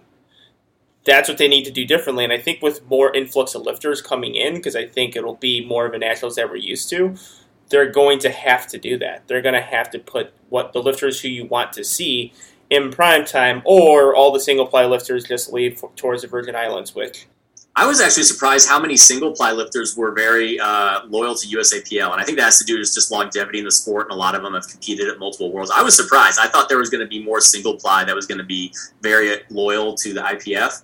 which would have opened the door. I, again, I think a great business decision. They're not going to do it. Would uh, I mean? You can't be the best at everything. Be the best at one thing. Be the premier raw powerlifting federation in the world. Mhm. Um, the IPF, there is one downfall to what they're doing is they're trying to push multiple sports in sense between single ply um, versus raw, um, and then all of the subclasses that then come into that. Um, I, it won't happen, but I, I think if they were to just switch to being raw only, which in reality everything they're pushing through the pro series is raw, raw only, they could find a better marketing position in that. Also, has there been a single Raw with Wraps competitor in the USAPL yet? Because that's a division now. I haven't I haven't seen one. Uh, I'm gonna I'm gonna compete just to get all the records. I, I, I wasn't planning on competing, but I might actually go squat and wraps now just so I can be a state record holder. So so you still have to beat all of the oh you can be a state record holder, but you still have to beat the old records. So Raw has those records for Raw with Wraps. Okay, so I've got about six years and then I'm a master, so I'll look at the records then. Okay. Good. Good. Yeah, I oh I do agree with you. I mean, I I think I mean just again attending the board meeting, all those the people there are single ply lifters, but they're they were pretty strong in the sense that we believe that the IPF doesn't look out for our interests and we want to separate. And most of those people there are single ply lifters. There's very few strict raw lifters there, but they just they are in support of the USAPL. I'm just uh, I'm just assuming that they would have to if they're gonna which they were they explained to me why they do national why they want to do nationals in one week. It makes sense to me. It's about you know the volunteers that they have, the spotters and loaders, not having to take two trips as opposed to just one doing it all in one week. But You have more money, pay him more. what's up? You have more money now. You can pay them more. Let's hope. I mean, if they have the the fun, if they if they can do that, that'll be good. But I think just within the volunteers, there's like we don't want to take two trips. I'll tell you straight up, if they keep, I, I'm already voting every year it should be in Vegas. They are not going to have near the difficulty getting volunteers to come out if they do it every year in Vegas. Yeah. Yeah. I I would agree with you. I when they said Vegas, I my eyes lit up and was just like, this is I don't know where it's going to be in Vegas. Like that, the venue Vegas is or going to be very South important. Africa? Which one do you want to go to? Because isn't South Africa going through like some type of civil war or some type of ridiculous political turmoil? I'm probably going to go to Vegas. IPF doesn't. I don't think they pick nations that aren't going through a civil turmoil.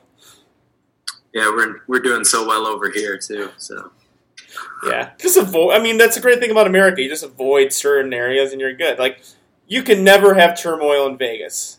And as I say that, there's probably gonna be some weird shit going on in Vegas during. well, I mean, you could have you could have turmoil in Vegas. It just might be a different kind. Yeah, yeah, for sure. I, yeah, I do. Uh, I I did like seeing that. Just the difference of Sin City and Sun City. Just uh, the just balancing the two there. Um, but yeah, I again with I, I do agree with you though, Steve. The whole nationals thing is it's going to be very important because I I still think that's why people stay in the USAPL. The the arguments I've been hearing, which I've heard too many of them, like I'm getting into too many arguments with IPF lifters, USAPL lifters. Um, just seeing the two. Apparently, there's been this thing that it's all about worlds for the USAPL lifter. Why would you compete if there's not an international possibility? And I just, I think most USAPL lifters compete for nationals.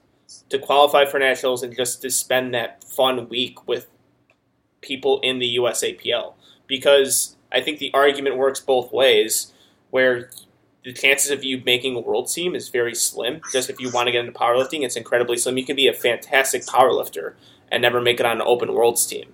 Um, you can have a 540 Wilks and not be on the worlds team. And that's the case for most lifters. And they want to just still be in the USAPL so they have a chance to compete at nationals. Same thing with the Pro Series. People are like, well, how many people are going to get paid? Like, about the same uh, who makes it to the Worlds team. It's the same shit. The best people get rewarded for what they do. Something I flipped on, and I actually, I think it was Chance's podcast with Eric Bodhorn. He said the same thing that he's flipped. I think a lot of us argued for stricter qualification totals for nationals and to make it smaller. I think I'm going backwards on that. Um, partially because they never made regionals a thing. Um, I thought if they were going to make qualifying totals higher at nationals, they needed this middle tier for that like average lifter to kind of work towards with a regional aspect. Again, I, I keep going back to uh, uh, the the battleground is at the local level. That's where you win. And if you aren't going to be able to keep those local level athletes wanting to come back to go for something, it's going to be tough. And if you've got this qualifying total at 1700 for a 93 kilo lifter, and the fact of the matter is, is most people aren't born with the ability to ever do that. There's only, I mean, you're gonna, you're, you're not gonna say you're gonna know pretty quickly if you can do that, but like, there's people like myself that know they will never do that in their entire life, no matter what they do, even if I try to cheat and take steroids.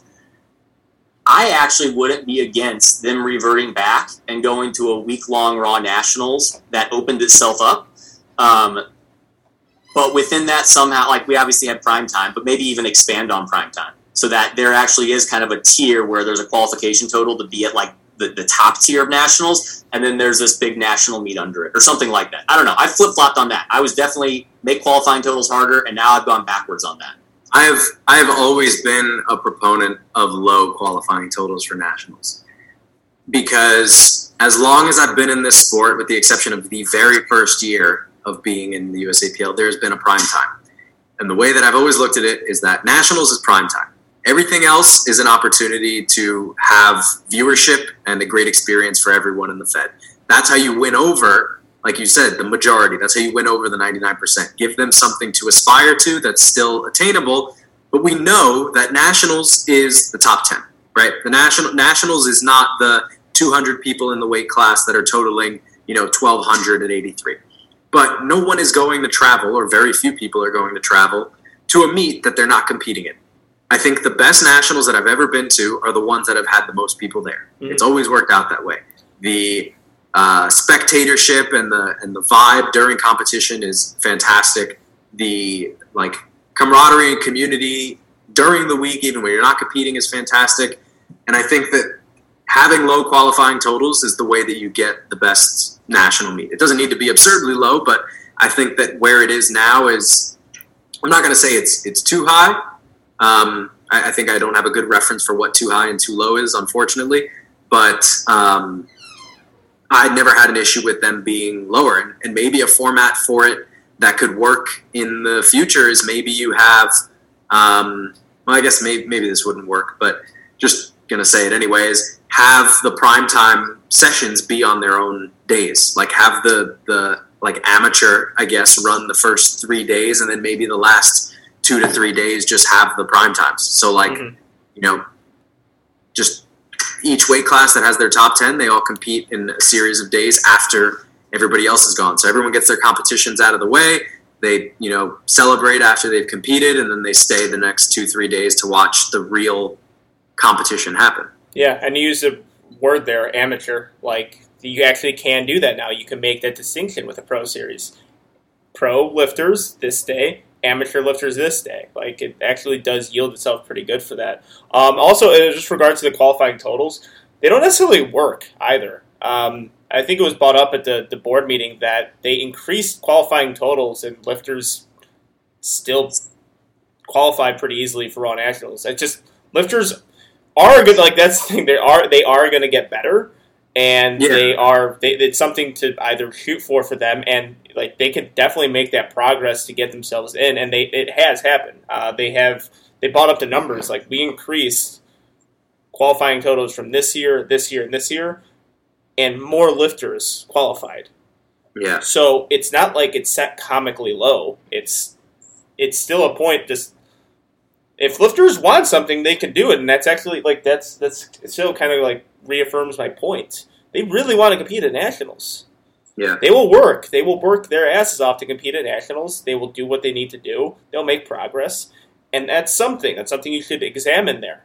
Is just how they are able to up to qualifying totals and people are willing to work for it. So USAPL making decisions for those particular people is is uh, is logical yeah, I mean this this coming year, I would imagine we're going to see um, obviously a higher attendance than this past year, but probably not the highest we've ever had because I do think the qualifying totals are like just based on looking at my roster and seeing like who's trying to qualify and like among the people I coach, like knowing that certain lifters that I coach, I'm like, yeah, they're pretty strong, but then they're like, okay, I really need to have a good meet in order to qualify. I'm like, okay, these are actually sufficiently high.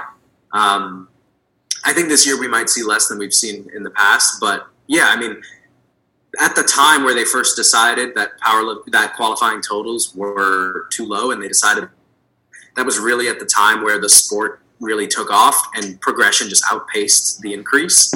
Um, I think at this point, though, um, I think the whatever increases or decreases they make are probably more like accurate or well informed, just because progress is not as uh, I think as monumental as it was in like that 2016 to 2018 era, where like a 600 pound deadlift went from like impressive to shit in like the 83 kilo weight class. So yeah, I mean, I, I'm I'm for low qualifying totals. I think that it just brings more hype to every event. And since we've always had, well, not always, but since 2016, we have had the clear delineation of prime time and regular. I think that that the argument that nationals needs to be pres- like prestigious, it kind of goes away because the prestige comes in the ranking and you being placed into a prime time slot. Yeah. Yeah, and you made you made the well, I you made the number one point in my opinion is that the spectators are the other competitors. Yes. Yeah. That no one in Daytona Beach randomly showed up and was watching powerlifting that never heard of powerlifting before. There was a few. Crowds were actually pretty crappy at nationals. Yeah. Because Yeah. another thing is since it was since it was single ply, bench only, and raw, I didn't see those like shifting over. Like I mean, just honest, I didn't go watch single ply. I don't think single ply came and watched us. The crowds were pretty crappy. The, And if we had a 2,000 lifter meet with a bunch of people that, I mean, necessarily aren't nationally competitive, but they are people that just want to go there for the experience, and they're probably going to spend the whole week there and make it a vacation, be able to watch every primetime session. That's what creates nationals, almost almost just as much as those top 10 lifters. Because I, I, I would almost argue if all we did was have the top 10 lifters show up and that was the entire meet, it wouldn't be near as fun as if we able to have all of those. yeah, it would suck. It would suck, and that was the biggest disappointment, I guess, for nationals this year was just the lack of crowd.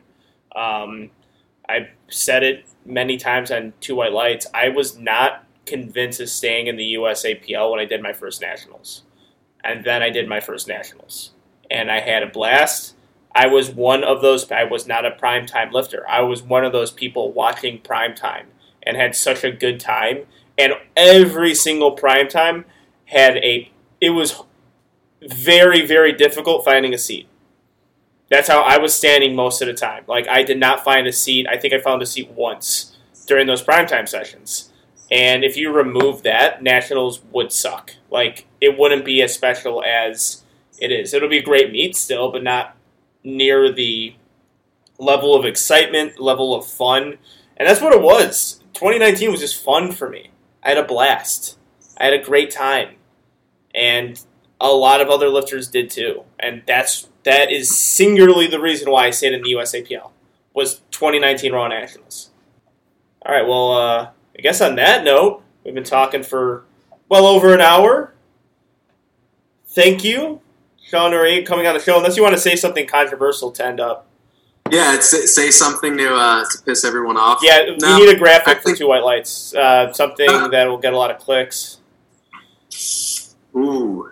Ha- No, I'll, I'll hashtag be- Sheffield food I'll be- sucks. Hashtag, oh yeah, that's I'll- our hashtag. That'll be a good one.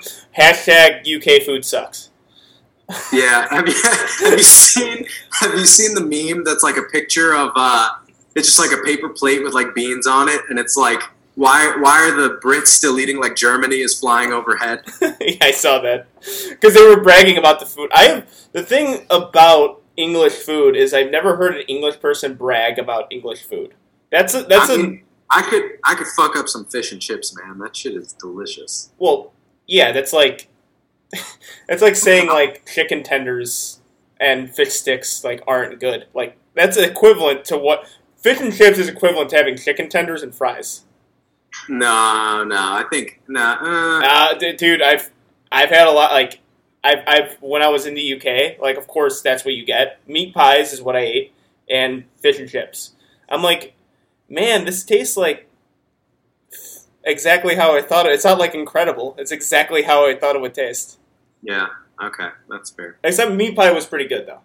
Sounds gross. Meat pie was actually quite delicious.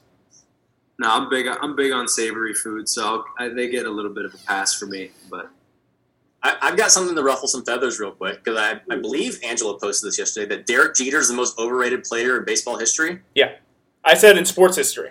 Sports history? Yes. What do you think about that, Sean? so, so you're not going to like my. Well, I feel like you said that because you thought you were going to get a rise out of me. But I as thought a I would. as a Yankee fan, I actually do agree. I, I'm a big fan of Jeter as a leader and a winner, but I think he's probably one of the most overrated baseball players of all time. Well, And- I've always felt that way. And who is the better player? Alex Rodriguez. Alex Yes, Rodriguez was 100%. better at Derek Uh, Jeter in every aspect of the game: fielding, contact, power. He was Well- better than Jeter.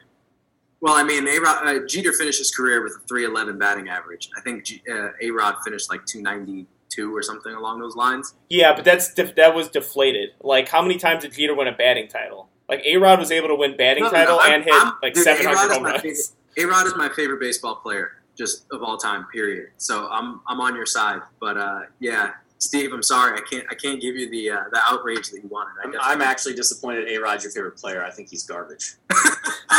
that's so that's that's a hill I'm willing to die on. But most people uh, most people will agree with you on that. I don't know too many Oh. people who like A-Rod. Yeah, So, he's a, I he's don't an like, I annoying don't like him human. because I think he's a douchebag. But two, Yeah. there's some bias here. It was always who's better, Pujols or A Rod. That that was the argument for years. And as a, a loyalist to Albert Pujols, I think he is the greatest player of our generation. I could I could Yeah. now I can understand that. Like Pujols is up there. Uh, as far as like just players that I've watched, but all of those players that I'm like thinking of in my head were all better than Derek Jeter in like some capacity. Like during that era, like I can think of like 20 players who were better, better than Derek Jeter. He's a, a fantastic talent, but baseball fans talk to me like Derek Jeter was like the player of the decade or like of that 20 years. I'm like, a- you're crazy for thinking that. He's a romantic player to talk about because all of the metrics that people evaluate Jeter on aren't actually quantifiable. Like you can't like I guess you could kind of ident- like kind of qualify quantify being like clutch, but it's like the leadership aspect, the winning aspect, the like clutch aspect for the most part are just far more subjective than like you know how Yeah. many runs did you drive in? How many hits did you finish your career with? Like I think Jeter struck out in his like he's up there in like the like most strikeouts of any Major League Baseball player in history. Like he's yeah, the- very high up there. Yeah, the, the stats of like He's not a power hitter. yeah, well, he, 400 less than A Rod, though. A Rod finished his career with 694 home runs. Yeah, like that's yeah, like if you're a power yeah, if, if you're a power hitter, like you should strike out more. Like the best, the leaders in strikeouts in baseball history are people who strike out a lot. Like it's it, it happens. But even if you look at like when I grew up, people considered him like the best fielding shortstop, and he was statistically the worst fielding shortstop like in the league by far. Um, and then I could even def- like even leadership, captain role, like ability to win. It must have been so hard winning with those Yankees teams. You know, you really had to grind your way through those insane payrolls and those insane amount of all stars. Their infield was legitimately an all star team. I don't buy it for a second that A Rod was like baseball's Michael Jordan, where he just drove his athletes and drove the players. God, he's overrated on so definite Hall of Famer, fantastic player, one of the best I've seen just in that decade, but incredibly overrated as he's like the face of that decade. Yeah, I'm with you. All right, take that, Steve. I think I'm not disagreeing. I think both of them are overrated. I mean, I'm looking at Albert Pujols. He's basically matched home runs. He's got more RBIs. He's got 900 less strikeouts. So, Pujols' problem was he just played is playing too long. well, he should never have left St. Louis. Yeah, that's. He was garbage in the AL. uh, I think St. Louis. he also was 43 when he came into the league, barring I regardless of what his birth certificate said. Yeah, yeah. Well, well, at the same time, I think St. Louis that was one of like the the, the, the examples of how genius their organization. As, pain, as much as it pains me to say it, because I fucking hate St. Louis, but like that's like the genius of their organization being like, oh, we're letting Pujols walk, and we're going to be still very successful as a franchise. and they did. Like it was a It was it was genius to let him walk, but they I don't think they've gone a great direction since. They've been hanging on to mediocrity since. They eventually need to rebuild and build up their farm system, but we shall see. That's a different topic. yeah. Actually, that will be because I maybe the uh, the hashtag we used earlier was a bit offensive. Hashtag uh, Jeter's overrated. that yeah, that'll be I don't have, I don't have anything. Uh, I don't have anything inflammatory to say other than I am announcing the new coaches of my roster tomorrow. That's all I have to say. fantastic. So when this episode drops, hope maybe we'll beat you to the uh, to the announcement. Is there like a time? Uh, I haven't decided on a time yet. No. Okay. but, uh, well, this will be early early in the morning on Friday when it drops, uh, so people can listen to it on their way to work or, and or school. So, all right, cool. Uh, we, people will be excited if you if you d- decide to do it like towards the afternoon. People, may, you know, people may uh, may may maybe even more interested. Yeah. No. You'll. De- people listening will definitely have heard this podcast before uh, seeing the announcement. All right, fantastic. So, Well, yeah. Hopefully they made it to this point, though.